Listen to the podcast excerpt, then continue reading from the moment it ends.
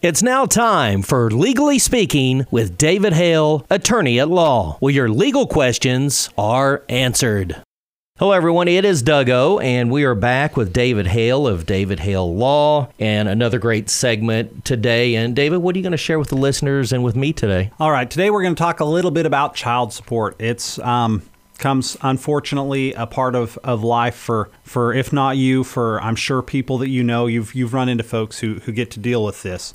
Um, it's an old story, you know, people they meet, they fall in love, they decide to make that commitment to have a Yes. child together, and then things don't work out. So they've got a child, children together. Obviously, one child can't live with both separated parents at the same time. So one parent becomes the primary custodian. Some child support is owed one way or the other. How do we figure out who owes who what? Um, so there's there's a few things to think about. First of all, if it's a divorce situation, that's something that's going to get figured out in the divorce.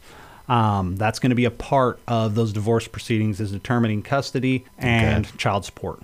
If you're not married, then that's something that you need to file an action to determine custody, to determine child support, or it'll be very difficult, if not impossible, to collect any child support. Um, so that's one thing that, that you want to keep that in mind up front. Um, now, child support is money that belongs to the child. That's one thing that I think a lot of times people don't think about when they're thinking about, oh, I'm giving my ex, you know, $500 a month or whatever the amount may be. They don't think about the fact that that's actually money that's supposed to go and support the child. Those of you who have kids know kids are expensive. Yeah, they are. And uh, that's the intent of child support is to to help defray the cost so that the primary custodian parent isn't having to foot 100% of the bill Yes. and that there's not a financial incentive to, to push your kids away. Because at the end of the day, kids love, in most situations, um, you know, they love both their parents and they Yes. want both their parents to be happy. So it's important in these situations, A, to don't speak ill of your ex, um, especially around the kids. You know, those kids, they still still love both parents. So um, child support can be handled a couple of ways. First of all, Oklahoma has a standard child support calculation. You can go onto Google, you can Google Oklahoma child support calculator, and it'll bring it up. You can find it. It's pretty easy. You can plug in the numbers. And you can figure out what child support's going to be. Is it based on the income? to. It's based on income. Okay. And what it does is it goes, okay, child spends how many days each year with mom, how many Okay. years each day with dad, how much money does mom make, how much money does dad make, and uh, other expenses. It, you know, figures in a few of those things, and then kicks out at the number uh, out at the bottom based on the information that you put in, how much money each person is owed. And it seems pretty straightforward. But uh, one thing that a lot of times people, um, unfortunately, I- I shouldn't say a lot of times, happens sometimes, is you'll get one spouse who is really upset with their ex. Yes. And Sure. they've got a great job. Let's say they're, you know, an assistant manager to Walmart. Let's just, you know, Walmart's kind of ubiquitous here. So they go from a good, high paying job at Walmart and they decide, you know what? I am going to go and I'm going to work at a job that doesn't pay nearly as well, you know, at a local fast food joint or something like that. So they've reduced their income greatly. Yes. And they've done it because I want to stick it to my ex. You're right. This ex can go to court and ask the judge, say, hey, look, this person left this job. They took this low paying job. You should still calculate child support based on the income of that higher paying job. And the judge can order that. Wow. And I actually was in court yesterday um, and dealing with a case that was very similar to that, where the judge did use a higher number than what the the ex was currently using to give my um, client some child support. This ex was trying to eliminate child support altogether.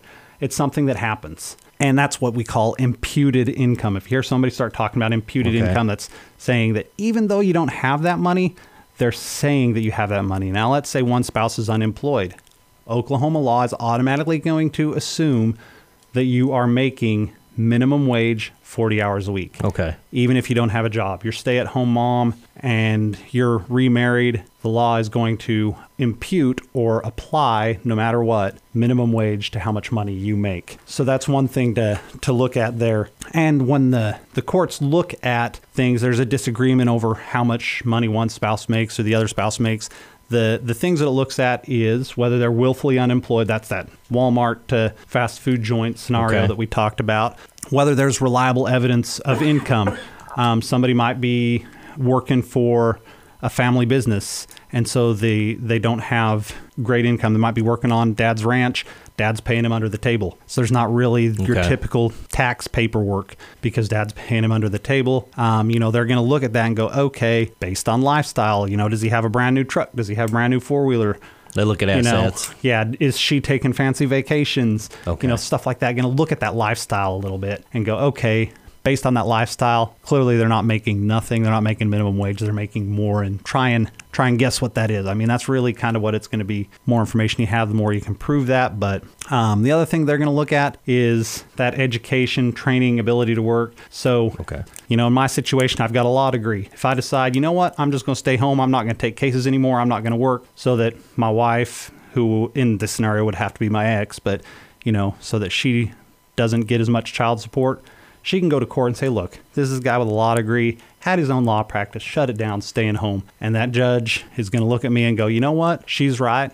You've got the education, you've got that ability to work, and you're just not doing it. So we're going to make you pay child support as if you were making what you were making when you were working as an attorney. It makes sense. It does make sense. So, and the other thing that it's going to consider is let's go back to our Walmart scenario. If that person leaves Walmart and they take this lower paying job, but they've done it to take care of spouse or a parent who is end of life situation, you know, they've got to have full time care, something like that. That's something the judge is going to consider and say, yeah, they're underemployed, but there's a financial reason why they're underemployed. They're not doing it to stick it to you. There's there's something to consider. So there's mitigating things that you can look at there, depending on which side of that argument that you're on. Oh, wow. Good information. But the important thing that I always say when it comes to, to child support and, and things like that is regardless of how well you and your ex get along, make sure that the kids don't know any negative feelings that you have because at the end of the day, they really do love both parents. Keep it private between you and your ex spouse and um, don't let the kids know. Right. And do your best to co parent. Absolutely. Absolutely. Good. Great information. Thanks again, David. And if I know there's some listeners out there that probably have a question or two, or maybe they want to hire you for a case coming up, or at least inquire, how do they do that? So you can reach me, David at davidhalelaw.com. And if you have a question you'd like us to address here, put legally speaking in the subject line. If it's about um, something you perhaps want uh, more information on, figuring out child support, you think that's something I can help you out with, um, just put that in the subject line, let me know, and I'd be more than happy to help you out. Perfect. Great stuff. Thanks for the great information on child support. You've been listening to Legally Speaking with David Hale, attorney at law. Please join us every Thursday at 11 a.m. to have your legal questions answered.